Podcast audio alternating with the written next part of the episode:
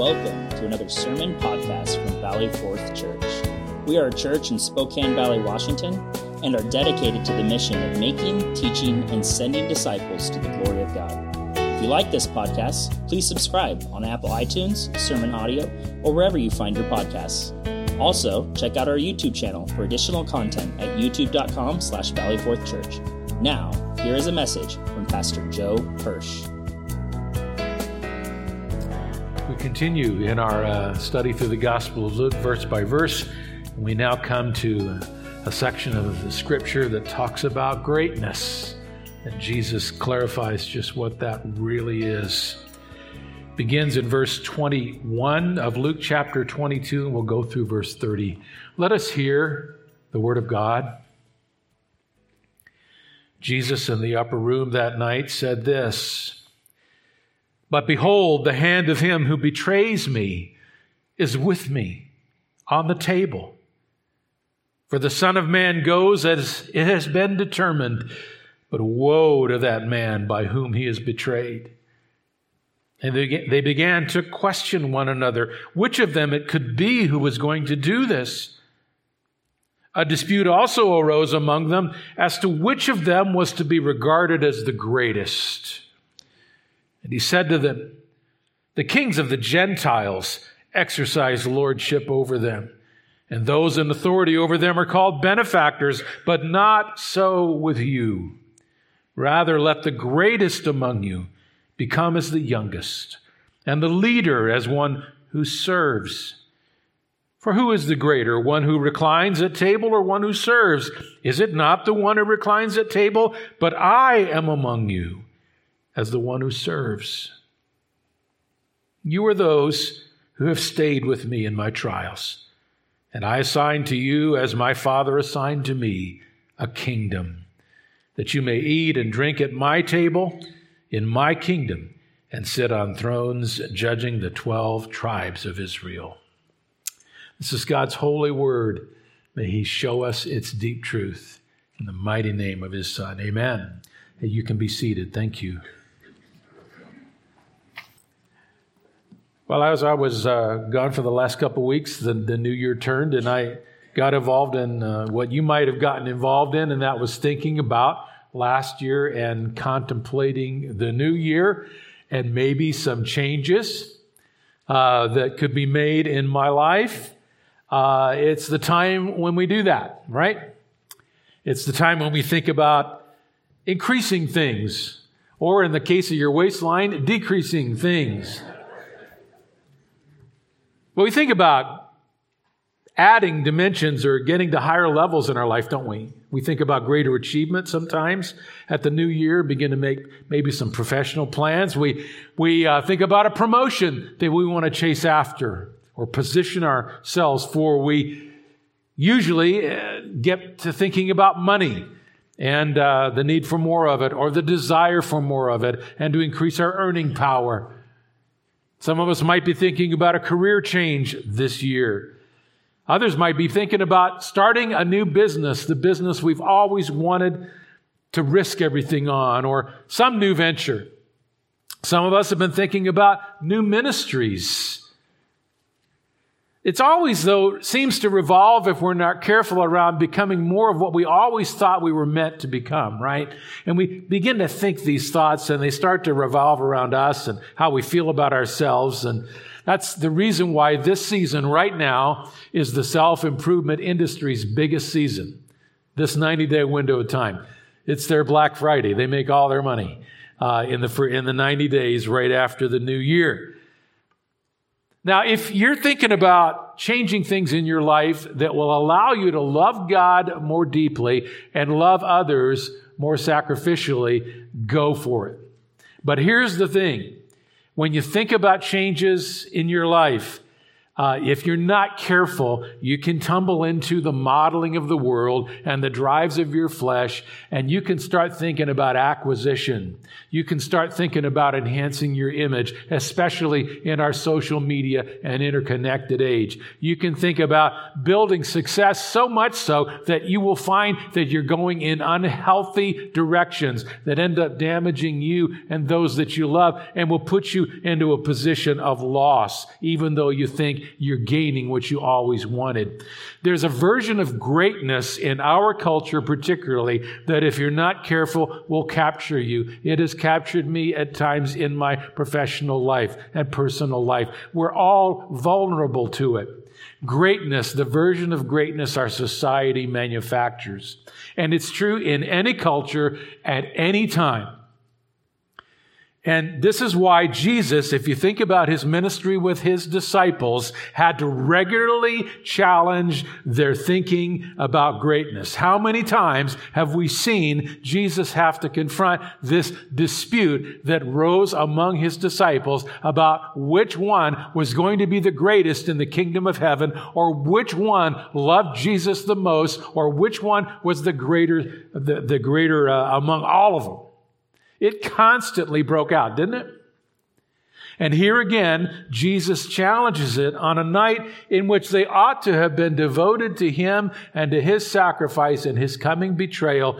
Instead, He has to step out of His pain into their problem. And once again, He gets into teaching them about greatness.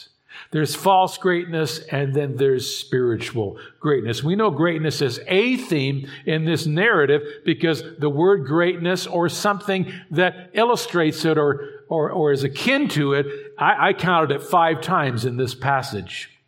So that's part of the narrative. It's part of the subject that the Spirit has placed this scripture here for. I'm going to build this message today, and I'm going to teach it verse by verse as I always do. But I'm going to keep an eye out for the issue of greatness because I think it's behind each of the events. You've got the betrayal that's talked about in the very first part of the passage. Here, Jesus is actually betrayed because of Judas's frustrated greatness obsession. We're going to see that borne out as I teach it. So really, we're going to discover the first thing, and that is that Judas represents the opposite of spiritual greatness. There's human greatness, fleshly greatness, but Jesus is interested in spiritual greatness. And Judas is an emblem of the opposite of that. So that's the first thing we'll see, how he betrayed Christ because of his own frustrated greatness addiction. But then as the, the whole experience opens up and he gets into the disciples' argument.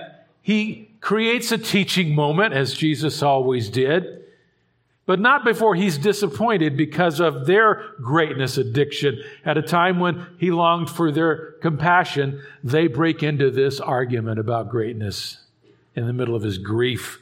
So he was betrayed because of Judas's frustrated greatness addiction. And we see that he's also going to be disappointed because of the apostles' greatness addiction. And, and he's going to turn that around, and then he's going to teach him about the essence of spiritual greatness.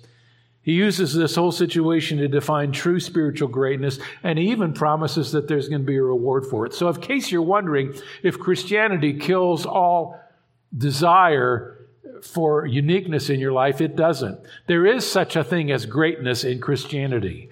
It's not human greatness, it's not cultural greatness, it's not fleshly greatness, it's spiritual greatness. And Jesus does talk about spiritual greatness in the passage, and he says, in fact, if you get onto that path with him, there will be great reward for you in eternity if you live a life of spiritual greatness. So that's all in the passage.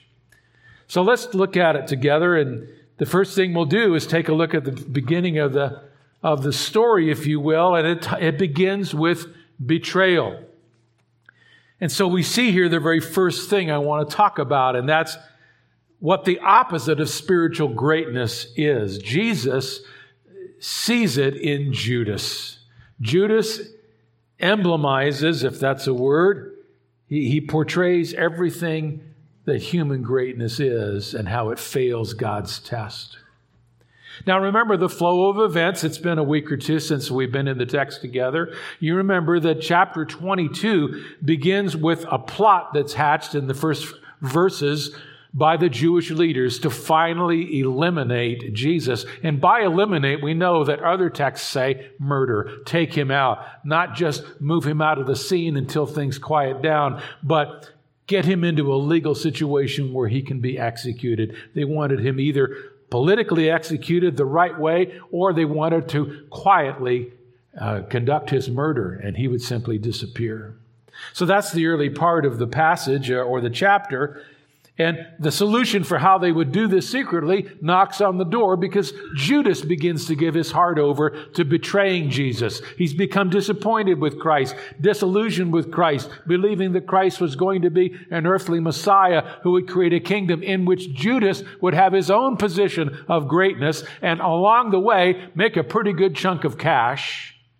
All of that has collapsed now. Judas, in bitterness and anger, decides not only to abandon Christ, but to destroy him in his bitterness. And so Judas is influenced by Satan, the text says, and he now goes to these chief priests and leaders and offers them the opportunity to find Christ alone and capture him. Jesus, Jesus, of course, is aware of all of this as omniscient God. He creates an evening that we know as the evening of the Last Supper. It was the celebration of Passover where he secretly gathers his disciples together with him. And in this chapter, we've seen that the last Passover is, is commemorated, the Passover of the Lamb of God. And then Jesus ends the Passover, as it were, and he begins something new called the bread and the cup. The Passover looked forward to the arrival of the Lamb of God in human history who would take away human sin. Jesus was that Lamb of God. The next day, he would take away human sin. After that, the Passover would have no purpose. Now he institutes something called the bread and the cup, which looks backward to that cross and backward to that great work of salvation he was going to do. And so the last time we were together, we finished at verse 20, where Jesus gave them both the bread and the cup and he said in verse 20, This cup that is poured out for you is the new covenant in my blood. Now, at that point, as I read it, I would have, I was putting myself in the place of the disciples and I was thinking, what a holy moment. What quiet joy would have filled my heart over the fact that this great payment for my sin was coming close and that the bread and the cup symbolized it. But in that quiet moment comes a sudden shock because the next verse, in verse 22, we see Luke telling us, pardon me, verse 21, Jesus then says, But behold. He interrupts their, their, their span of thought and he calls something out to them. But behold, the hand of him who betrays me is with me on the table. So we go from the sublime comfort of this great promise of forgiveness to this sudden shock.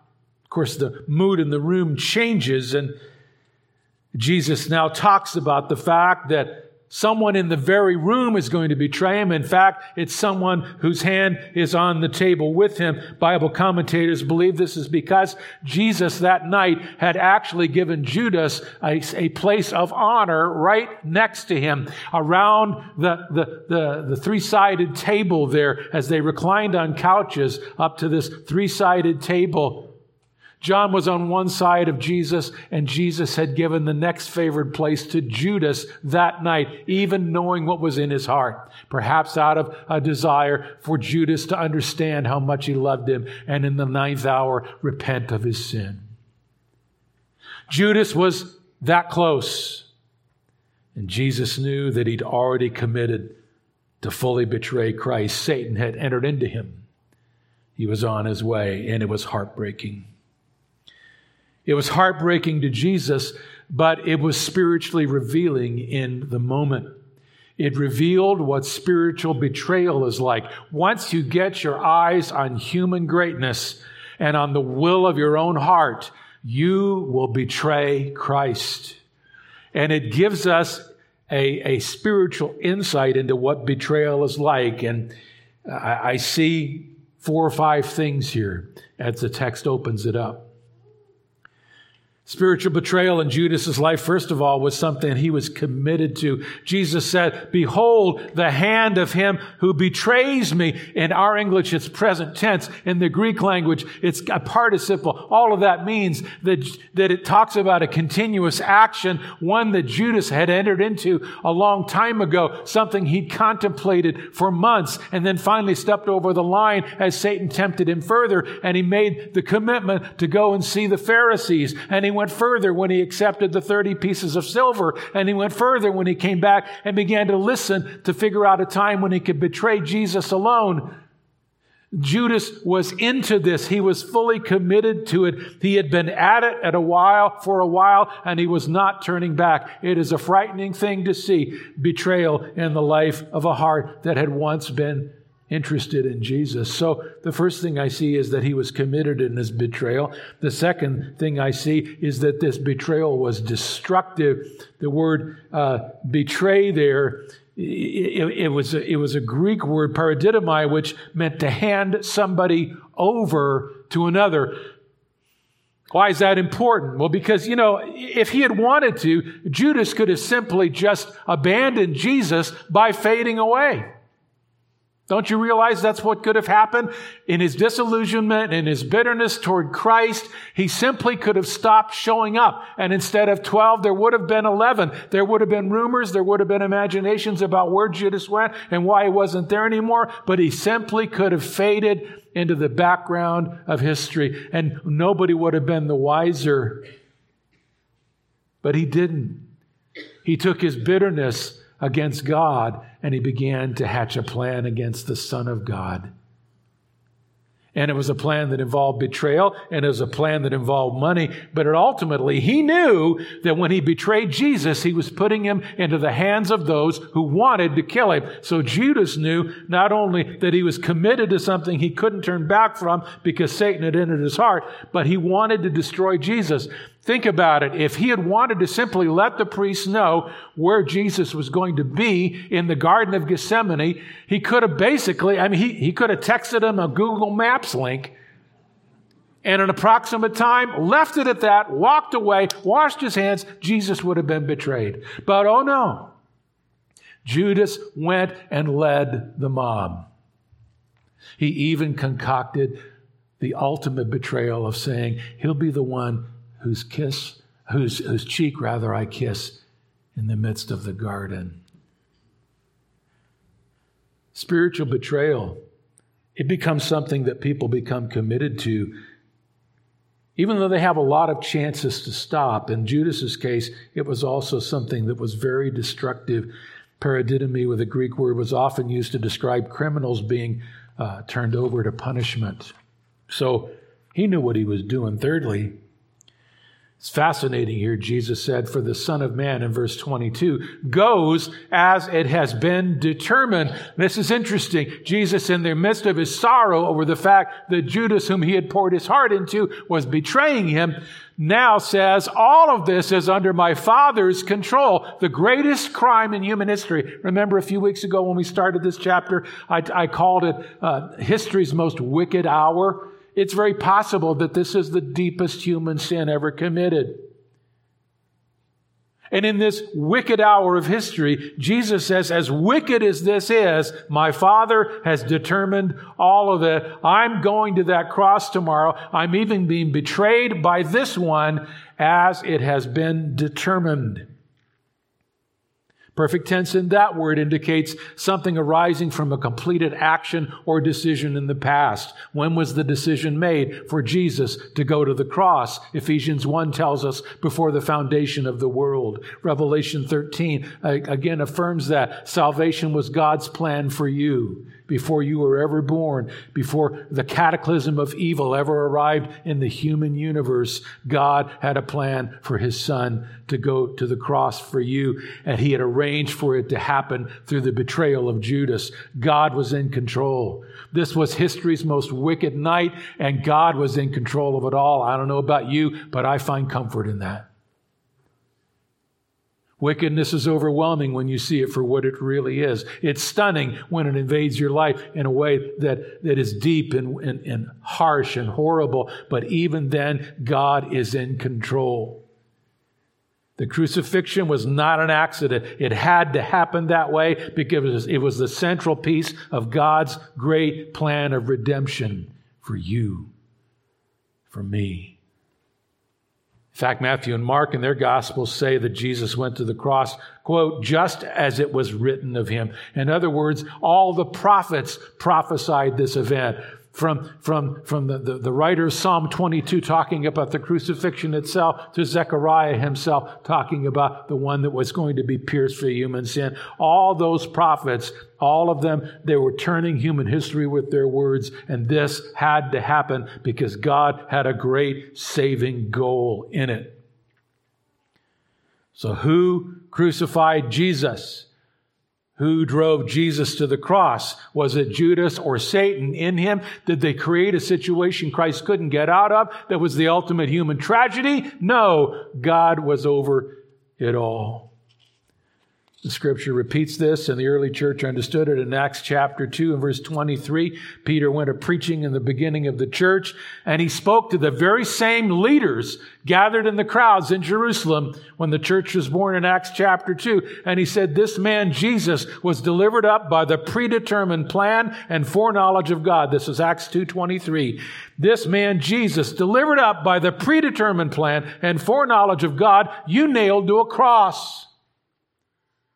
Later on in Acts 4:28, the church again recognized that the leaders preached this way for truly in this city they were gathered together against thy holy servant jesus whom thou didst anoint both herod and pontius pilate along with the gentiles and the peoples of israel to do whatever thy hand and thy purpose predestined to occur. So beloved you have to understand that even in the blankest demonstration of wickedness no one acts apart from the sovereign plan of god I don't understand that.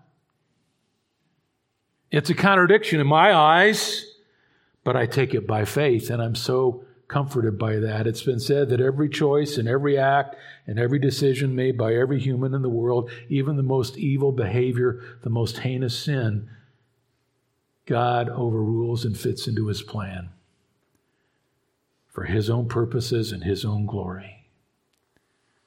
So Jesus in this dark hour says, Oh, all of this is determined by my Father. And yet,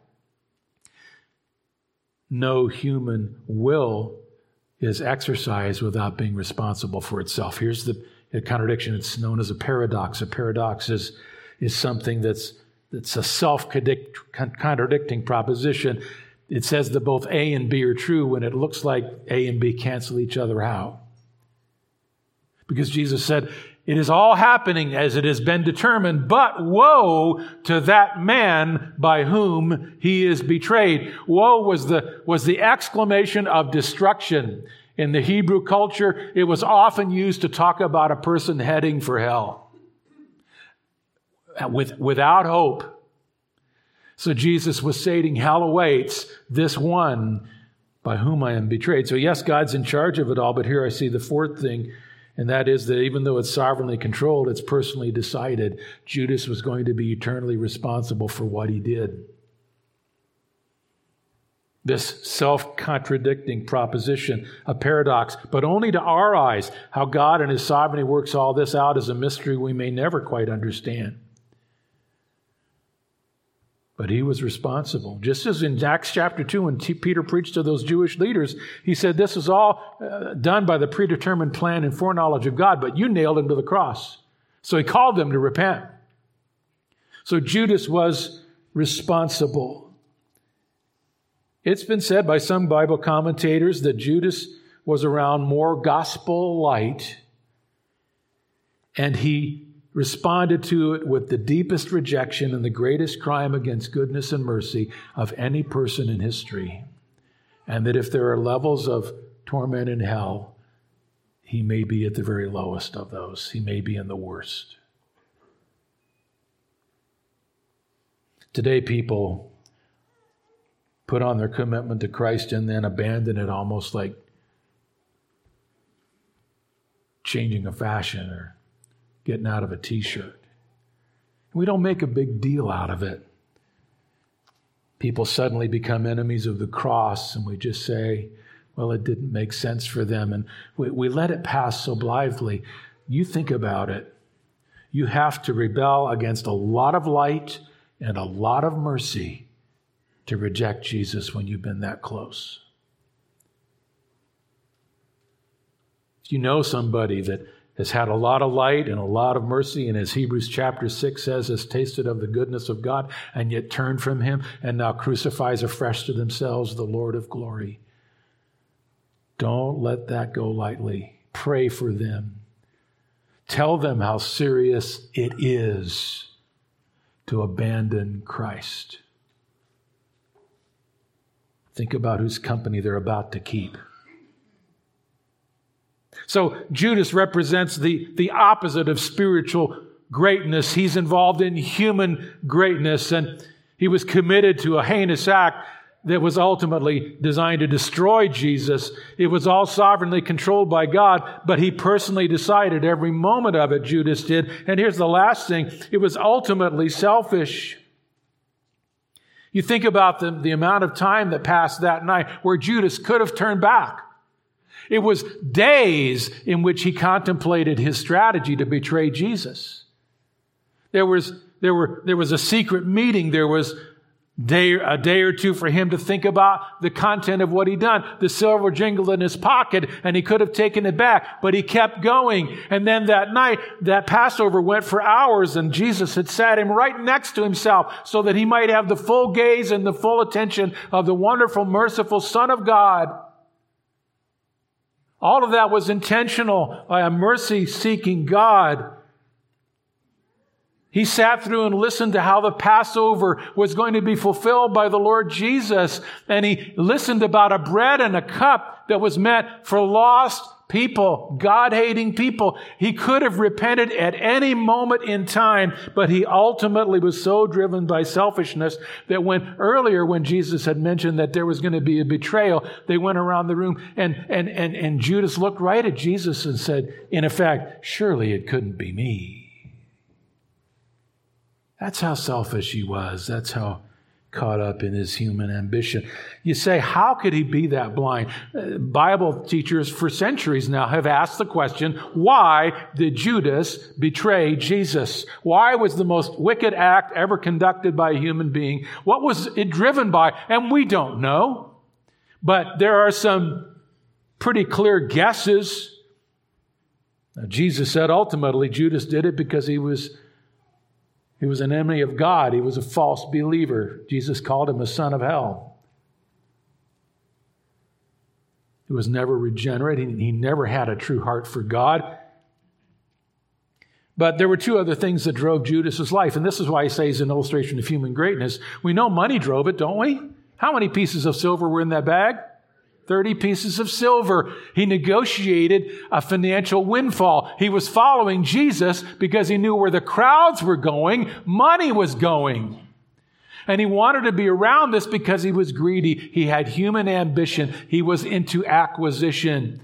But we also know that just like the other disciples, he was interested in a reward when Jesus finally arranged the great Jewish kingdom the Messiah would bring. He was looking to be sitting in a place of power. And when he realized that Jesus wasn't going to set up a human kingdom, but he was going to go to a blood soaked cross, everything he was wanting in his human greatness paradigm wasn't going to be there anymore. And so he got disappointed and he got angry. What drove Judas to betray Jesus? Money and power. What do you think those things are? Those are the two pathways to human greatness everybody chases in their flesh. Isn't that true? Money and power.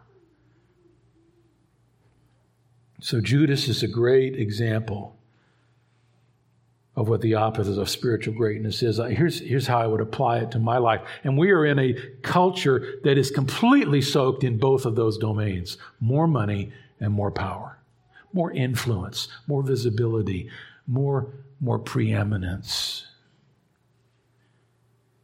Here's how I applied it to my life. I reminded myself the desire for human greatness is ultimately destructive. The desire for human greatness is ultimately destructive. You see it all around you. You may have seen it at points in your past. So, what's the alternative? Spiritual greatness. Now we get into the rest of the passage. You see, watching and listening to all of this were the other disciples. Now, initially, they respond with some encouraging concern in verse 23. They began to question one another, hearing about this betrayer, not knowing who it was. Interesting, none of them suspected Judas. You already know this. Many Bible teachers have said he was the most seamlessly deceptive false believer in history. Fooled them all. But they began to question one another which of them it could be who was going to do this. Not only were they asking the Lord, is, could it be me, Lord? But they were looking at others in the circle, questioning each other.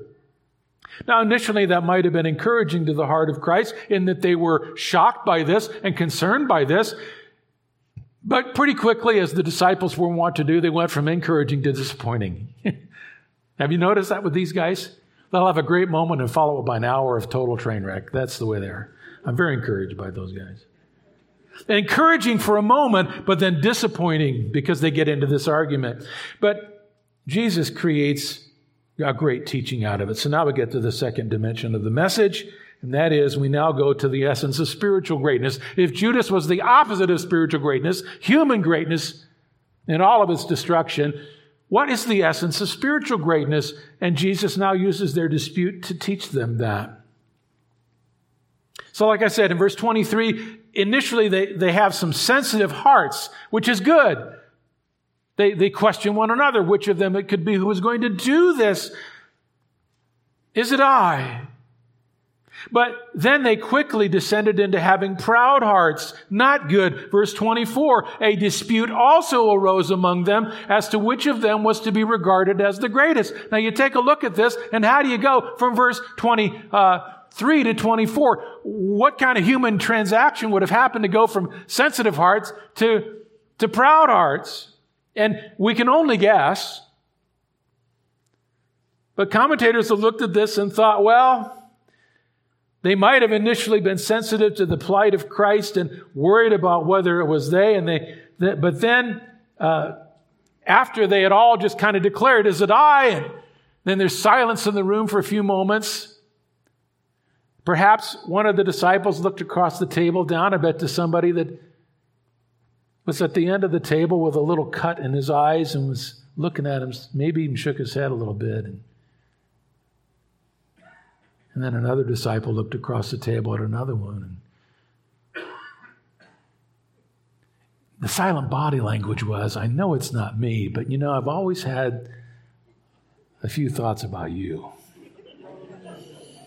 I know it's not me, but I wonder, is it you? And pretty soon the body language might have given way to verbal language. And somebody might say, what are you, who are you looking at? What are you looking at me for? Well, you don't think it's going to, it's me. And then boom, the room explodes into this accusation across the table. It's not me. How could you even think it's me? Nobody has loved Jesus more than I have. Nobody's walked with him longer than I have. Listen, he called me a lot time, a long time before he called you, and I left more to follow him. How dare you? And pretty soon we got this Bible study going crazy. and you've got people angry and accusing and defending, and it devolves into a dispute over who of them is regarded as the greatest. We know they were prone to it. And we know that Peter, their example and leader, often compared himself to the others. And later that night, he would say, They may run from you, Lord, but I never will. And so there's the room. They were, they were devolving into senseless spiritual superiority. And in the midst of this, the Master of Mercy uses this as an opportunity to teach them about the essence of spiritual greatness. He does two things. He, he gives them some very clear instruction on where their flesh is taking them, and then he, he concludes with a compelling illustration. Watch this. Verse 25, and he said to them, quiets down the bedlam in the room. The kings of the Gentiles exercise lordship over them. And those in authority over them are called benefactors. What was he saying there? He says, You're acting with human ambition. You're acting, you're loving human greatness. The same thing that this betrayer is driven by. You're tumbling into it. Sure, that's how the world around you looks at greatness. And he pointed out and said, All the worldly rulers you're used to, every emperor you've ever lived under, every ruler that's ever governed Palestine, uh, governed Judea, rather, whether it's a Herod or an Agrippa or whoever. There, by the way, there were no democracies in existence at the time, it's been pointed out. They were, they were always ruled by an, an, an emperor who was appointed through a system or a despot who took control through violence. They were used to that. And he's saying, this is the way of the world, taking authority that you believe belongs to you, and then actually calling yourself a benefactor. He says in verse 25, that was actually very interesting. Adolf Deissmann, who wrote a, a great book on, on archaeology called uh, Light from the Near East, said that was an inscription that if you, he could find a hundred different examples of how rulers in that age, whether they were emperors or tin pot kings like Herod, called themselves the benefactor of the people. In other words, they were so conceited about their greatness compared to everybody else that, that they were the only source of good for their people and their country. Sound a little familiar? And it turned into just this corrupt system. And Jesus said, Guess who you sound like? The kings of the Gentiles, exercising lordship over them. This great view of yourselves. And then he says in verse 26, but not so with you. The Greek is even more powerful. The word but is the strongest adversative in the language. And Jesus is saying, there is no way you should be that way. You need to be totally the opposite. And then the word you is in the first position in the Greek, which basically gives it emphasis. You could translate it, but you not not so. I have a totally different plan for my people. I don't want my people to be driven by human ambition because it's destructive. I want you to pursue spiritual greatness, and it's totally different from what the culture around you teaches. What's the difference? I'll put it in two phrases. He was saying, listen, worldly rulers, whom you guys are sounding a lot like, think that they are superior and they end up dominating others. Let me repeat that. Worldly rulers think they are superior and they end up dominating others. That's historic truth. On the other hand, godly leaders view themselves humbly and they end up serving others. Where do we see this? But not so with you. Rather, let the greatest among you become as the youngest and the leader as one who serves. The, the, the, leaders of their culture saw themselves as superior to everyone. He's saying, listen, you look at yourself as inferior to everyone. In the Hebrew culture, the older you were, the more authority you had. He's saying, listen, regard yourself as the youngest. Don't put yourself in a position of greatness or influence or esteem or authority. Regard yourself humbly and make your goal to serve, not dominate. Worldly rulers think they're superior and they end up dominating others. Godly leaders view themselves humbly and they end up serving others. So he totally turns it around. And then, pardon the pun, but in verse 27, he turns the tables. Remember, they're all reclining on these couches around this three sided low table in that upper room. You reclined at a table and you were served by slaves. They, they brought their food to you, your food, your food to, to your table. He asks a, a clear rhetorical question with an obvious answer. For who is the greater, one who reclines at table or one who serves? Well, the obvious answer is the greater person in the room is the person being served. Is it not the one who reclines at table? Obviously, the question answers itself. Then he says, But I am among you as the one who serves. And here's where he goes from the clear instruction to this compelling illustration. Because some commentators, Dr. A.T. Robertson, among others, believe that it could have been at this very moment that Jesus did this. John 13 describes it. During supper, when the devil had already put it into the heart of Judas Iscariot, Simon's son, to betray him, Jesus, knowing that the Father had given all things into his hands and that he had come from God and was going back to God. Notice how that matches our text and that conversation. Rose from supper. He laid aside his outer garments and taking a towel, tied it around his waist, and then he poured water into a basin and began to wash the disciples' feet and to wipe them with the towel that was wrapped wrapped around him. Who is the greatest? The one who reclines at table. But I am among you as one who serves. This is a mind blower, but it's possible at that very moment to illustrate all of this. He set aside his outer garment, got on his knees, and went around the three sides of that table as those men were reclining there, and he washed their feet.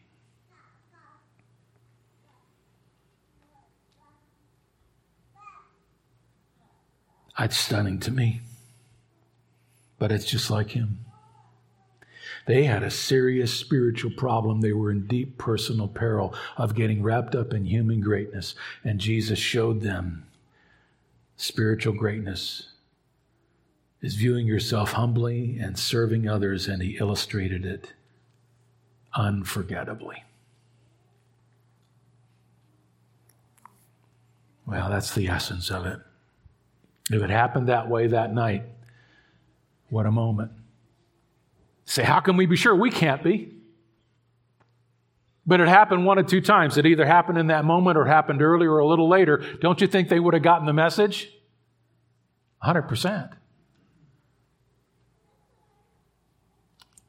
I looked at that and I asked myself, where are you getting your model for greatness, Joe? What is attracting you at this point in your life as you think about ending and finishing and all the things you could have done and didn't and all the things you could have but don't and all the greatness that the world surrounds you with, all these images, all these ideas, all these agendas? Where am I getting my model for greatness? Where are you? Maybe you're thinking about your work in life this year and you're thinking about what you haven't achieved yet, and you're starting to get driven by, by time running out. And, you're starting to make some decisions about the fact that you've just going to have to sacrifice some things and you're going to have to put in more hours and play the politics and everything else to get those promotions that are fading away. And it doesn't matter what your family says. What model of greatness is influencing you? Or maybe you're a student and you're awash in the whole social media frenzy of comparison and imaging and and, and, and you're, you're, you're ready to give up your values as a Jesus follower because it's just not playing right with that circle of people that you long to be great in, and you're getting ready to step over some lines. What about you? Or maybe you're involved in ministry, but it's just not enough ministry and that siren call of getting more people to get involved with your social media or getting more people to, to follow your teaching ministry or more people to affirm what you do is starting to cause you to just be dissatisfied. Where are you getting your model for greatness? Well, Jesus gave you two options. And he identified the essence of spiritual greatness. Now, some of you at this point would be like me. You're a little bit more mature in the Lord. You've walked with the Lord for a while, and you might be doing what you often do when you read about the disciples in the Gospels. You might just be saying, for crying out loud, these disciples, the 12, how disappointing. How could the Lord ultimately have chosen them? And what could He ultimately do with them?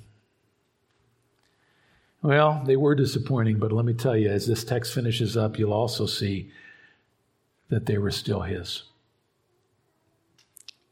And they were faithful at times. They had been faithful at times in the past.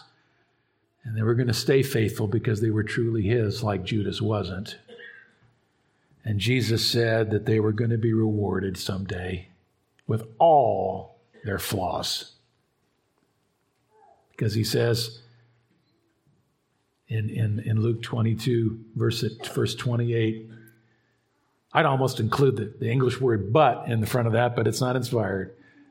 You were those who have stayed with me in my trials. And I assign to you, as my Father assigned to me, a kingdom that you may eat and drink at my table in my kingdom and sit on the throne on thrones, judging the twelve tribes of Israel.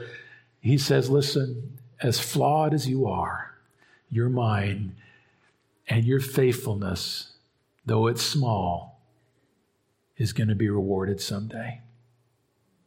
Just learn from me tonight and keep going. They were faithful at times. They were poor followers, and their faithfulness was a poor level, and it was even unimpressive faithfulness, but it was faithful. And even after they were going to disappoint him again by all fleeing later that night, did they come back? Oh, yes. They would fail and flee, but they were his. They would return. They were what I would call falteringly faithful. And Jesus said, You guys have stayed with me. They'd stayed with him for three years, and some of it hadn't been easy. They'd left a lot of things, Peter said, to come and follow him. They'd endured some, endured some of the hardship and the ridicule that Jesus had. And now they were there that night with a sense that something foreboding was about to happen that was going to change all their lives. But they still stayed with Jesus. I think that's a mark of a true disciple, by the way. In this age where we see so many people claiming Christ and then abandoning Christ, who's a true disciple? Well, though they may falter, they stay with Jesus. In John 6, there were all kinds of disciples on the hillside when Jesus had performed the miracle of the feeding of the 5,000. And then when Jesus began to ask more of them, it says in John 6 66, that many of them said this was too hard for them and they departed. And then Jesus looked at the 12 and he said, Do you not want to go away also? And Simon Peter, in one of his golden moments, stepped forward and said, Lord, to whom shall we go? You have words of eternal life. Faltering, but faithful. That's the way they all were. And guess what? If you're the Lord's, that's the way you are. Faltering, but faithful. That's a true disciple. And you'll go through whatever comes of going forward with Jesus. J. Oswald Sanders says this Watch when God shifts your circumstances, believer, and see whether you're going on with Jesus or whether you begin to side with the world. We wear his badge, we claim his name, but are we going on with him when it's harder? The temptations of Jesus continue throughout his earthly life, and they'll continue throughout the life of the Son of God as He lives in us. Will you go through what comes with Jesus? I think that's a fantastic statement. If you're His, you will. And what happens? Well, that's the last point. Judas was the opposite of spiritual greatness. Jesus here uses this whole evening of failure to teach the essence of spiritual greatness, being a servant to others in the name of the Lord. And finally, there's a reward coming. Even though they were disappointing and immature and slow and faltering, and they would fail him again, they'd flee from him, but they were his. They were falteringly faithful. And he said, because of that, I'm going to give you a place in the kingdom. Yes, this thing you're arguing about, whether who's going to be greatest, the kingdom is going to be so good that there isn't going to be any sense of anybody losing out. You'll all be at my table. What's he talking about here? Well, clearly he's talking about the millennial kingdom, where those that have believed in Christ from Israel and from the church age are going to sit with Christ. You see, Israel was going to have its kingdom postponed, but it's not canceled. God still has plans for Israel. He's saving Jews now, and in the future, Israel's going to turn to him, and a mighty revival will take place. and they'll march into what the Bible teaches us to be the millennial kingdom. It'll all actually happen. And he says, When my kingdom comes, you will, you will be rewarded.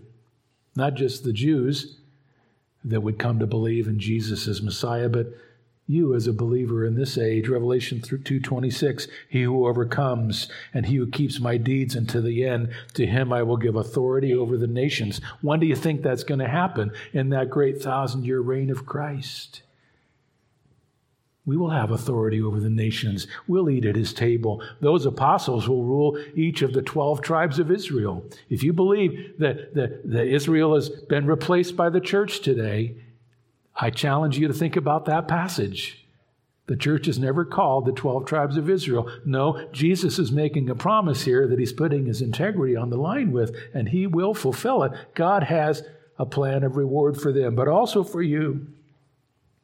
Revelation 20, verse 6 Blessed and holy is the one who has a part in the first resurrection. Over these, the second death has no power, but they will be priests of God and of Christ and will reign with him for a thousand years. Who's that? That's you and me as we falteringly but faithfully follow Jesus. That's why in 2 Timothy 2:12 it says if we endure we will also what? reign with him. So there it is there's a great reward. There really is something called spiritual greatness as I conclude. It's a universe apart from human greatness. But there really is something called spiritual greatness. And if you want to use this phrase, there is something you can create ambition for as a believer. What is spiritual greatness? I'll put it in a sentence. It's humbly seeking to serve God and others in whatever ways He decides. I'll repeat that. What is spiritual greatness? It is humbly seeking to serve God and others in whatever ways He decides. Notice the two words humbly serving. That's what He wants your life ambition to be. That's what he wants the expenditure of what he's given you in time, talent, and treasure to be. That's what he wants your spiritual giftedness to turn into. That's what he wants all that maturity you get from hearing the word taught to pour out into. That's what he wants your relationships to be like. That's what he wants your hopes to be. That's what he wants your ambition to roll around. He wants you to be somebody who says, Lord, this year, at any time, in any way, how can I humbly seek to serve you and others in whatever way you decide?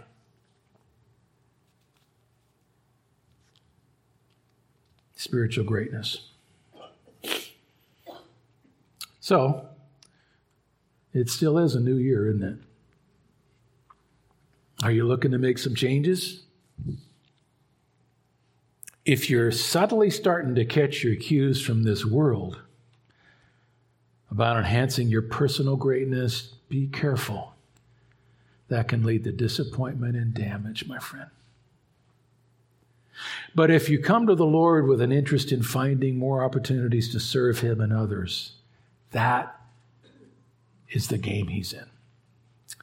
And it's eternally rewarding. He said, Someday you'll taste the reward at my banquet table. And, and, and the rewards will be given to people that when we look at our common modern Christian way of evaluating spiritual giants, totally backwards the humblest, the most forgotten, who served most sacrificially, I think they're going to be rewarded the most. And you know, it's also a, a less stressful way to live. This is interesting. I'll close with this quote. Somebody I read this week said this Living as a servant really is the best way to live because we're no longer concerned for our own honor and credit. We don't walk around with hurt feelings and disappointed expectations because all we really want to do is serve. And we can always do that. We can always do what we want to do because somehow there's always a place and a person who needs serving. Isn't that true? It's really the best way to live. So you may be looking at the, this year saying, I want to have more impact. I want it to be different because I was here. Well, let me ask you this Is there even one person in your world that in the name of Jesus you can serve? Then welcome to spiritual greatness.